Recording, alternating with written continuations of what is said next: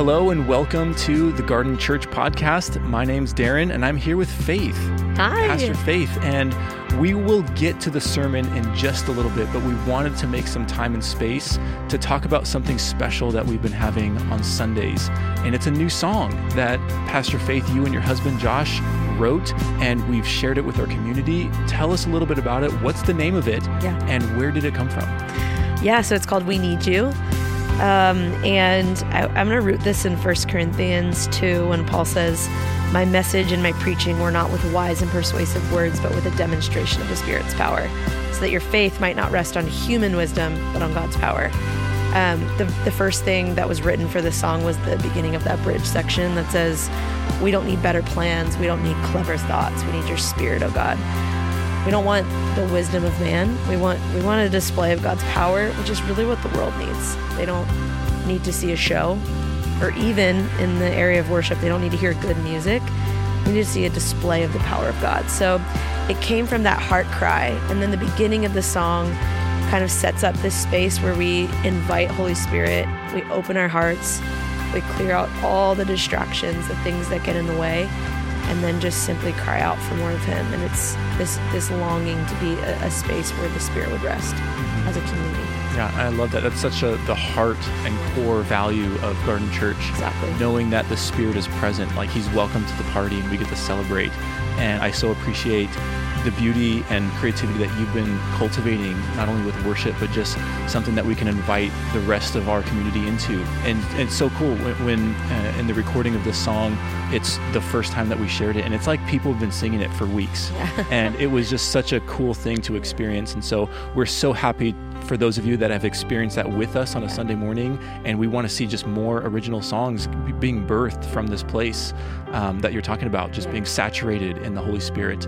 So we are welcoming you to stick around after the sermon where you can hear a live recording of the song We Need You, and I hope it blesses your heart.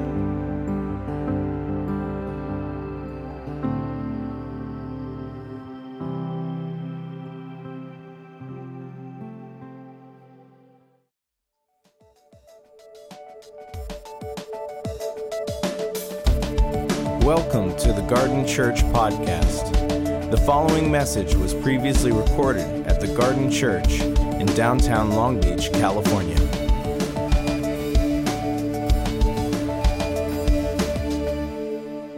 Today, um, I have the privilege of introducing you to a new um, series, and, and I'm pretty passionate about this series. We're calling it Witness becoming a redemptive presence. And so here's uh, what that looks like witness. So, over the next several weeks, all the way through Christmas, we're going to be talking around this theme of what does it mean to become a redemptive presence and what does it mean to be a witness. And I introduced a little bit of the subject last week when I talked about evangelism. But over the next several weeks, we're going to be looking at how we can engage in culture, a culture that is progressively moving forward past convictions, lifestyles, and beliefs that we might carry as a church. And so, how do we actually engage culture as the church? So, we'll look at consumerism. It's Probably the greatest issue in the church today is American consumerism. We'll look at how our decisions and how our purchases make an impact on the globe and our entire world as, as not only people are treated um, with in inhumane ways, but also the environment. We'll talk about racism. We're going to talk about politics and how on earth do you talk about politics without losing yourself in conversation, whether it be anger or frustration or disappointment, watching the character of leaders leak out through the media. And that's what happens, right? Character leaks out, good and bad. We'll talk about um, money and how we organize in, uh, our, our resources and steward our energies. Uh, we'll talk about all sorts of things over the next several months. Does that sound okay? So today, the, just the question is really the introduction to the series is how do we engage in culture as the church? Welcome to the garden. We are a church. A church. That is what we are. and when I say church, um, we all have different perspectives on what that word means. Some of us and most of the world actually think a church is a building. It's just this brick, it's this you, church equals building. And that makes sense because The, where we get the word church comes from a German word um, that has to do with church building. So I get that. Um, some of us think of church and we think of institutions, we think of dead religion, we think of our past experiences, we think of abuse. Um, the word church is so unhelpful today because we say things like, hey, I'm going to church, or we leave something like an, an event that's been really well branded and we, we grade how good church was or wasn't. Do you know what I'm talking about? Was the worship good at church? Was the speaker good at church? And that's just so unhelpful. But it's, it's part of the problem that we have to face as church. And so we are church. And one of the things that we're going to talk about is where this comes from. So I want to define the word church, talk about culture, and talk about how we can engage it as an introduction. You guys with me this morning? So the word church uh, comes from a Greek word, ecclesia, and here's what it looks like in the Greek, ecclesia. And that, by definition, means assembly, gathering, community, or congregation. So it's a Greek word in the New Testament. And so it's gathering, assembly, congregation, community, um, but it means called out ones. So from the beginning, if we just say the church is just a gathering, we miss the, the definition of what it means in Greek, which um, at its source means called out ones, which means it's a group of people with an identity and purpose. So, church, to use our language, is a bunch of Jesus followers who have been called out of darkness into light for the sake of mission. So, in other words, just off the bat, just to get this out of the way, you can't go to church. You are church. And I use this illustration, and some of you will get frustrated, but it's like a gang. You can't go to gang, you are the gang. Just sit with it for a second. But this is so important because when I talk about us becoming a redemptive presence as a church, engaging as a church, we have to get rid of all the baggage. And I don't want to say, well, we're not that kind of church. Like we, we, we present ourselves as up against something else. I want to paint the best picture that it just draws everyone in. We're not going to be known for what we're against. We're going to be known for what we are for, or better yet, who we are for. So, church in Greek um, means called out ones. It's a, a, Jesus, a group of Jesus followers, so you can't show up to it. You definitely can't shop it. Can we just, oh my Lord, that, okay, Jesus. Okay, so thank you. Um, the language of church shopping just shows the very tip of this ugly nightmare of an iceberg that is the consumeristic, narcissistic way of existence that has crept into the very nature of the body of Christ. You can't shop it because it's the resurrected life of Christ in the world. You either are in moving that world to the new creation or you aren't. Are you with me?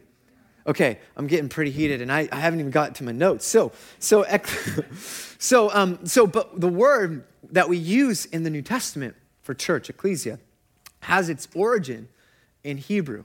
Um, and, and there's a principle of first mention. I just want to teach you some things because in a couple of weeks, I'm going to talk about how we read scripture as followers because it's the most subversive thing we can do in a society and culture that has moved beyond truth and, and reason. So, how do we actually stand on truth then in a society that disregards statements of truth? Do you know what I'm talking about?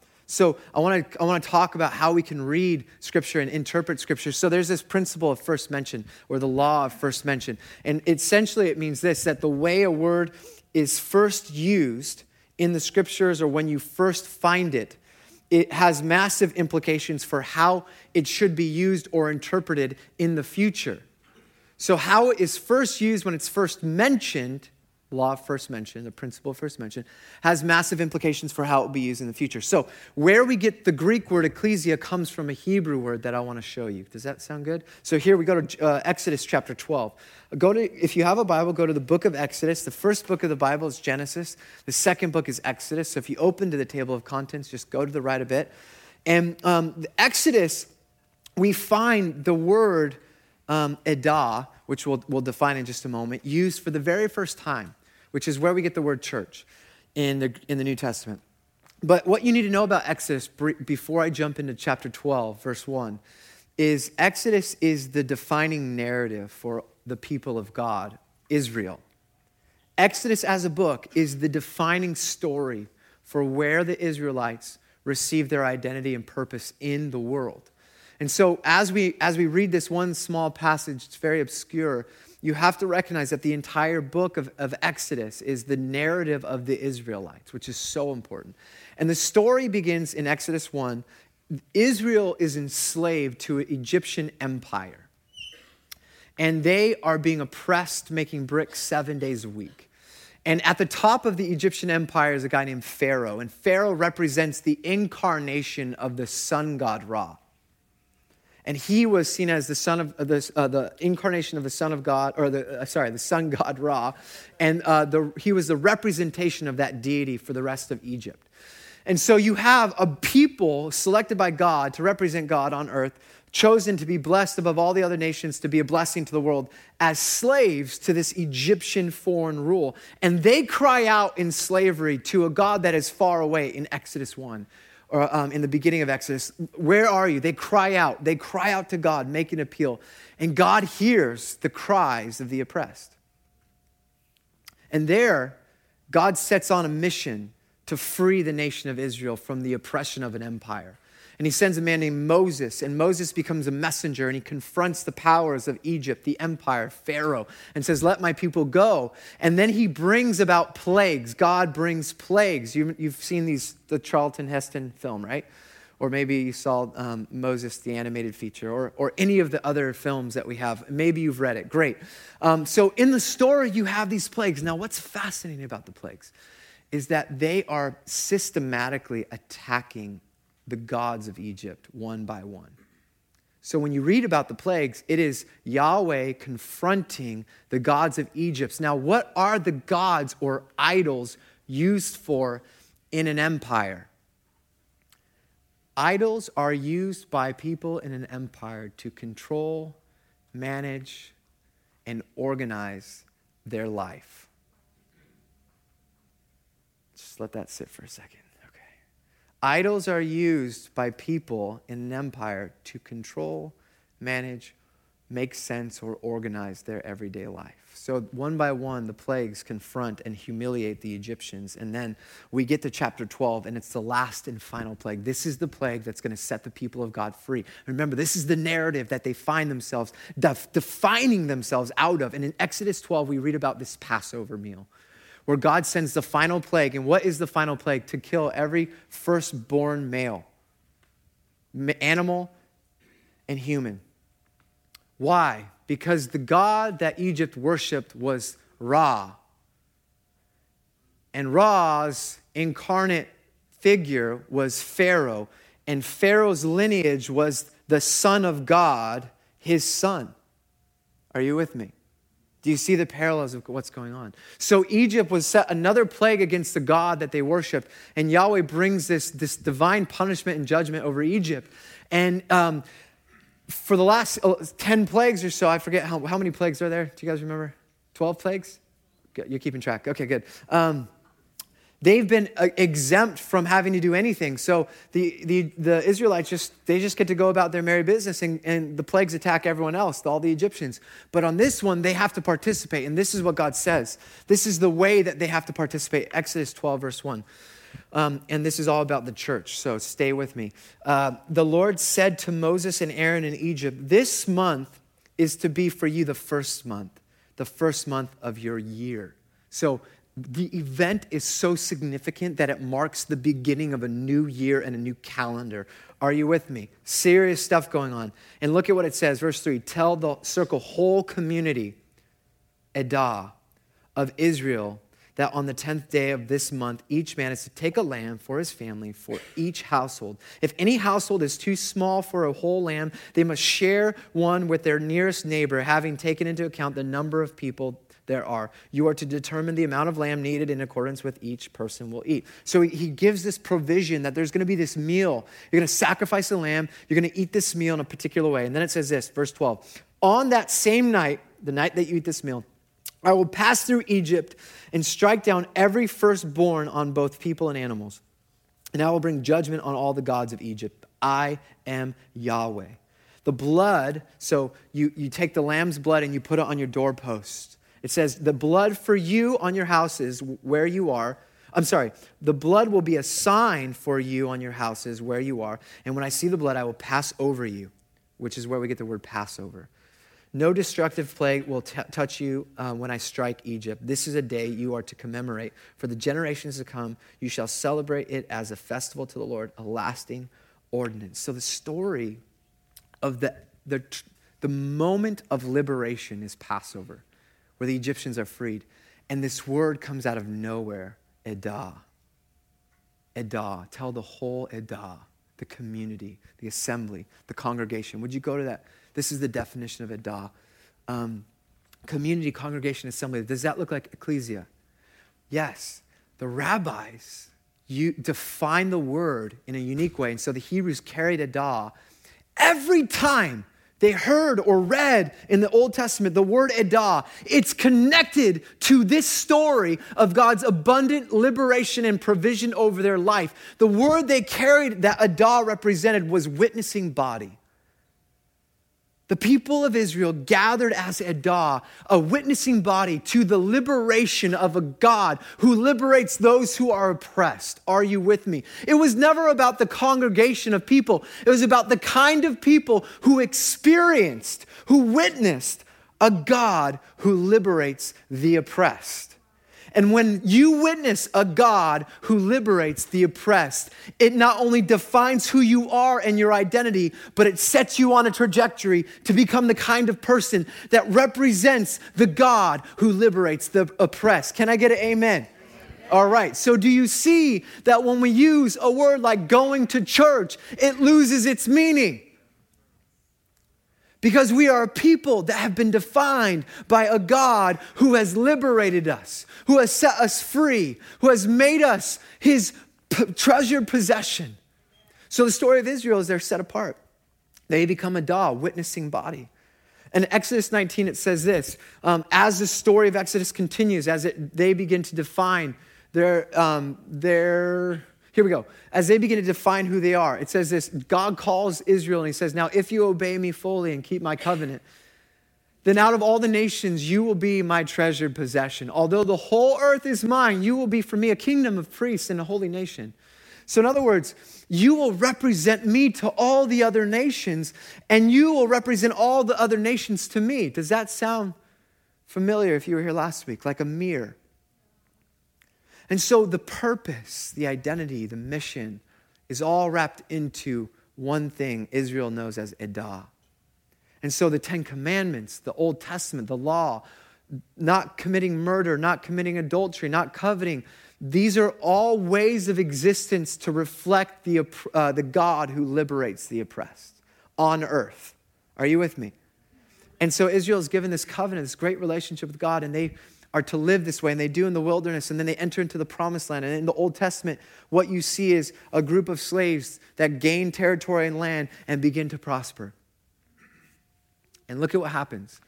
Over time, this is the entire Old Testament. Israel has kings that rise up. Some follow him, most do not. Follow God, some, most do not.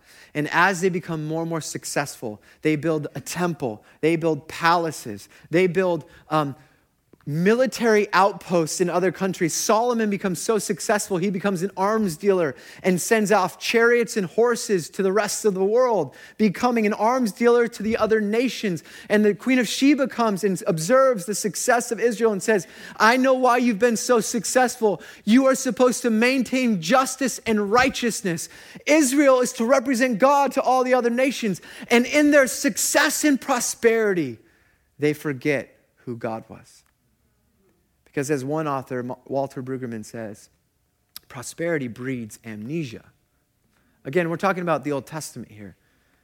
We're not talking about the New Testament in the church, are we?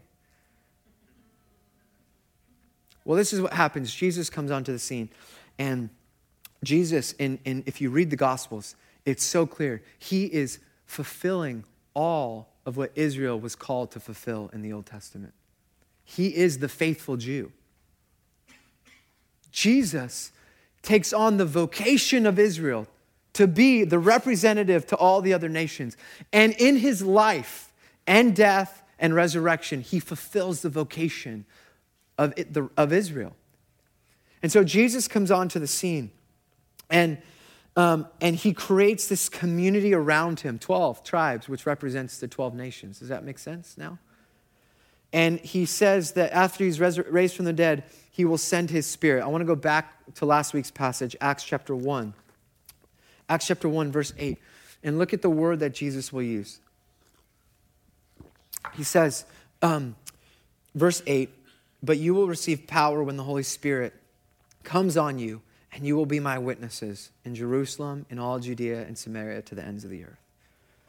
Jesus commits his disciples to be, uh, he, he, commend, or he commissions them to go into the, all the world and making disciples, baptizing people in the name of the Father, Son, and Holy Spirit. He commissions them in Acts 1. He says, You're going to receive power when the Holy Spirit comes on you to be witnesses. And we talked about this a lot last week, but I want to just reframe last week. The word witness in Greek is where we get the word martyr, which means someone who lays down their life.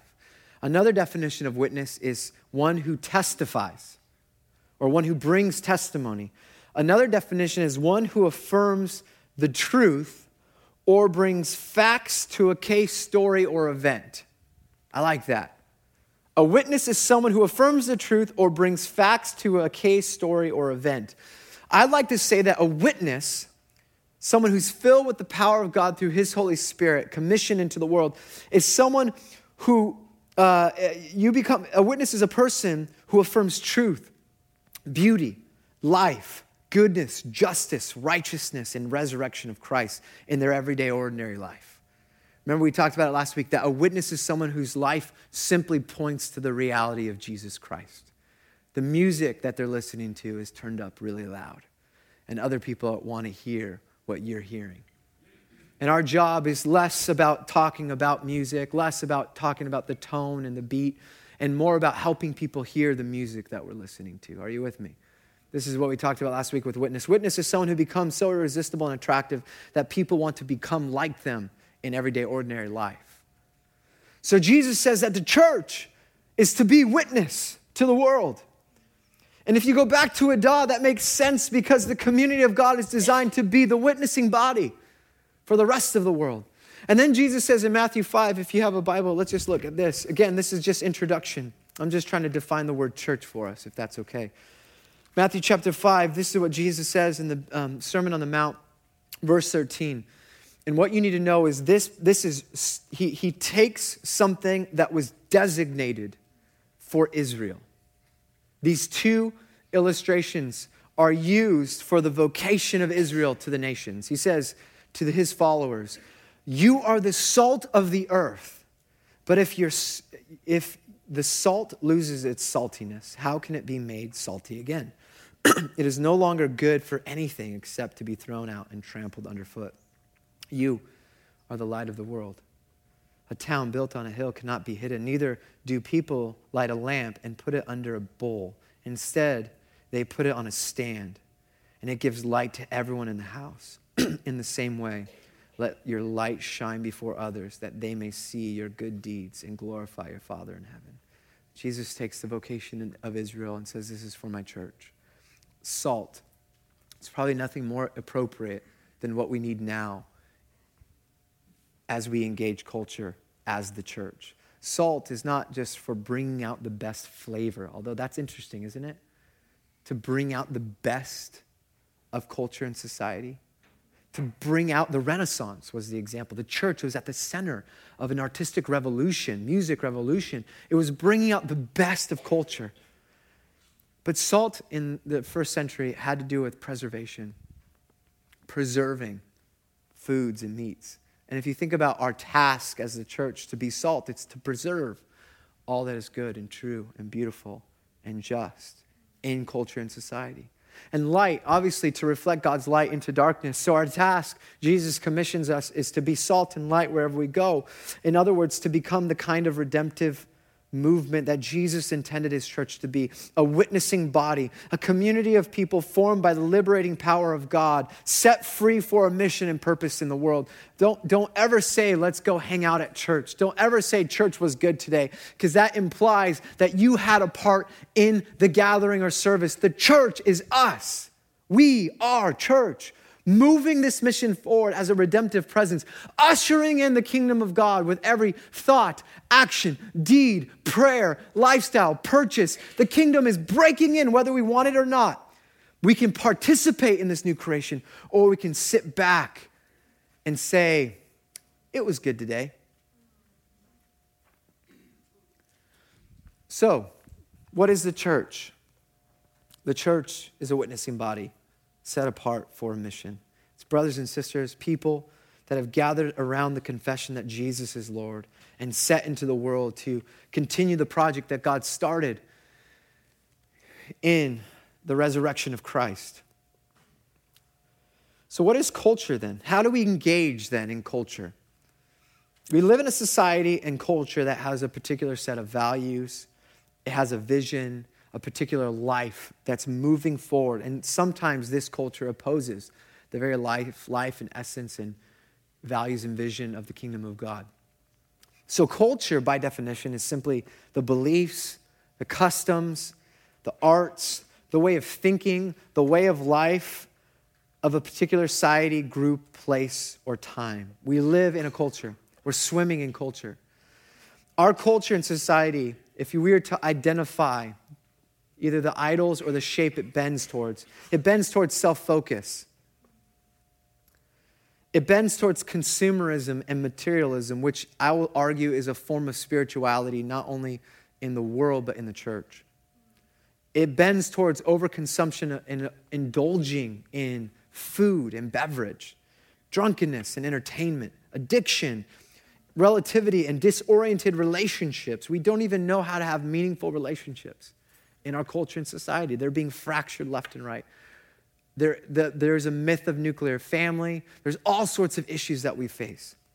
We're overwhelmed by daily forms of propaganda offering us a competing narrative to live by disguised as advertisement. And these narratives are rooted in scarcity and inadequacy. And the solution they provide is for you to consume more more food, more drink, more electronics, more information, more music, more clothing, more cars.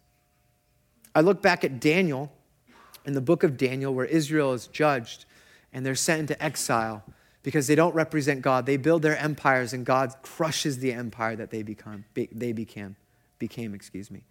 And the story of Daniel is how one Jewish little boy remains pure and true to the Israelite way, the way of Yahweh and he redeems almost an entire culture, or he offers a redemptive past. He was a creative minority in a larger Babylonian empire. And it, Daniel faces all sorts of things. He faces a culture of indulgence and drunkenness. And Daniel challenges the culture through moderation and sobriety. A culture of idol worship, Daniel offers serious devotion. In a culture of immorality and sexuality, he offers purity and holiness and restraint. In a culture of fear and anxiety, Daniel lived a life of prayer and peace. In a culture of myth and massive information overload, Daniel lived a life of wisdom. There are other ways to live in our culture. We have to learn how to engage our culture that is radically shaping our decisions, our attitudes, our habits, our lifestyles, our purchases on a daily basis. They are training us on how to live, and we need to train the world on how to live. Are you with me? Am I making the case? So, how do we engage in culture as the church? Well, we could do this, we can avoid it. You know what? We could just all just go to the Big Bear Mountains and create a commune, forget social media, and just don't, you know, don't read the news, and just that's what people do. We could take it over, which is triumphalism, like Constantine. We'll just we'll just beat them at their own game and we'll make the best Christian music label ever. Uh, right? As long as our clothes have like a cross on it or an ichthus, then it's good, you know, or whatever it is. That's not the way either. It didn't work. That's the, the way of empire. You, we could just embrace it. We could just embrace it. And I'd, I'd want to argue that this is what we've done as a church. We've embraced it. Um, I think one of the greatest problems is, is the American church. And listen to me just one more, for a few more minutes. I'm going to end this. The American church is so largely enculturated to the American way of life, which is the way of consumerism. And as a result, the American church has very little power to act or live differently. And so the only alternative is to redeem culture. It's to engage culture. It's to enter into culture and to live in such a way that we conform, uh, that we aren't conformed by the powers of our culture, but we live an alternative lifestyle that is so compelling that we transform the culture that we're in. This is what we were designed to be. Not standing on soapboxes telling people what's going wrong, but rather entering into their pain and sitting next to them saying, I know this hurts, but this isn't the end of the story. Redeem culture. Walk with people, live with them, bleed with them, incarnate the message of Christ in your life and family. One professor, James Davidson Hunter, a professor of religion and culture and social theory, in his book, How to Change the World, uh, he offers a different paradigm for culture transformation and engagement. He calls it faithful presence. And I want to use this loosely over the next several months. Um, and I'm call, calling it redemptive presence. And he says faithful presence is not about changing culture, let alone the world.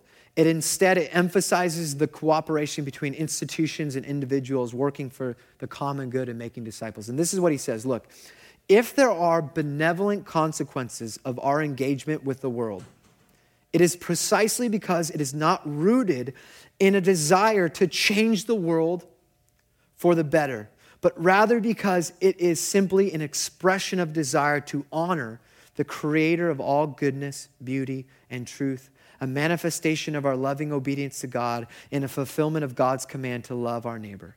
In other words, what he's simply saying is look, if we live our lives in such a way that transformation of culture happens, it's because it's a byproduct for our love for God. So some of you are paralyzed by the fact that I'm saying, let's go into the world and bring life. Let's go into our city and bring life. What I want you to do is love God so much in your life that it oozes out of you. And you are you become also intentional though. So we'll talk about this next week. That it's not just, okay, I'm reading in my car private faith with my Bible. And for those of you that think the gospel is not political, you're completely wrong. And if you think pastors shouldn't be speaking out about racism, uh, about injustices, about politics, you're also wrong. The gospel is very political. To say Jesus is Lord in the first century meant Caesar is not Lord. It was a counter movement. And Jesus offers a better way. So, anyways, that's another just little side note came out of there. Thanks for sending those, those Facebook posts to me. Appreciate it. Um, but I am going to speak politically. In other words, uh, we live, okay, so we, what do we do then? How do we engage? Well, the, the truth is we just engage as the church. We just, let's just be the church. And I'm not saying let's not be that kind of church. I'm saying let's actually be a biblical church. That's it. Let's just be the church that we read about that forms its identity from a liberating God who loves us and set us free and gave us grace and then empowers us with His Spirit, His very life so the life that created all things is within us. Go into your workplaces with that creative power. And when you're confronted by the powers, do not be surprised. Because every time you bring life, truth, and justice, you will be confronted by the other kinds of powers in the world. Just be ready for the fight. Because it's not really a fight. it's like a kid with a squirt gun and the ocean, okay? It's like, Who's to win? The ocean.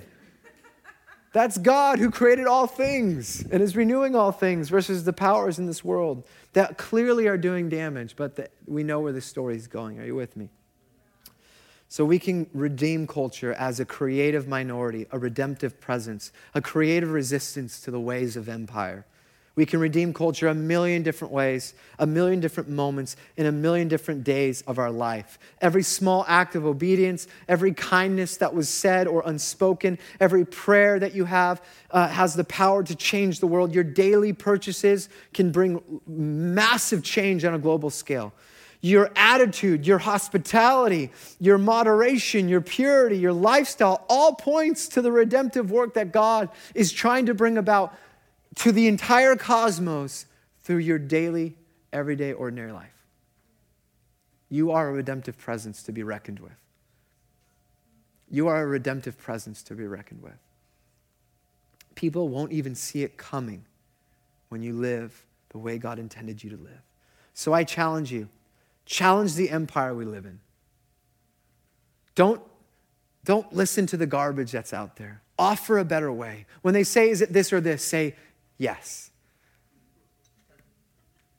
When they say, it's got to be this or this, and you say, yes. Show them the other way. Walter Brueggemann says that the task of prophetic ministry is to nurture, nourish, and evoke a consciousness and perception alternative to the consciousness and perception of the dominant culture around us we need to have a great imagination. We need to wake up a community, a city, with the imagination that there can be another way. And there is another way. Just look at our life. Look at us, church. We must offer an alternative community, alternative life, alternative belief system. We must simply be the witnessing body. And so, the next several weeks, we're going to talk about, next week, I'm going to talk about true cost uh, and our decisions and actions and how um, there is a crisis in the world similar to a slave movement in the early 1800s and 1700s. And it has to do with uh, we can change it by how we choose to engage in this world through what we purchase or what we don't purchase. We're going to talk about the most subversive book of all time, Scripture, and how we can understand and read Scripture on a daily basis. We'll talk about politics and empire. We'll talk about power and policy. We'll talk about consumerism as spirituality. We'll talk about minimalism as an alternative lifestyle to the way of consumption. We'll talk about money and worry. We'll talk about the power of presence in a distracted world. This is all over the next several months. And this is what we're called into as a church. So, would you join me in this new adventure? And I'll close with this quote from Rodney Stark, the great sociologist, who said this. As he, before he was not a Christian, he was a sociologist that looked um, at, at the movement of the church and how it survived. He looked at within the first century. He analyzed the survival and growth of the early church. It didn't make sense, but this is his observation of the church, and I love it. Let's let this be our goal. Christianity served as a revitalization movement that arose in response to misery, to the misery, chaos, fear, and brutality of life in the urban Greco Roman world. Christianity revitalized life in Greco Roman cities by providing new norms and new kinds of social relationships able to cope with many urgent problems. To cities filled with homeless and impoverished, Christianity offered charity as, a, as, also, uh, as, a, as well as hope. To cities filled with newcomers and strangers, Christianity offered an immediate basis for attachment. To cities filled with orphans and widows, Christianity provided a new and expanded sense of family to cities torn by violent ethnic strife and racism. Christianity offered a new basis of, for social solidarity. And to cities faced with epidemics, fire, and earthquakes, Christianity offered effective nursing services. And look at this for what they brought was not simply an urban movement, but a new culture capable of making life in Greco Roman cities more tolerable. Can that be our prayer? A new culture capable of making life in this first 21st century more tolerable. Amen.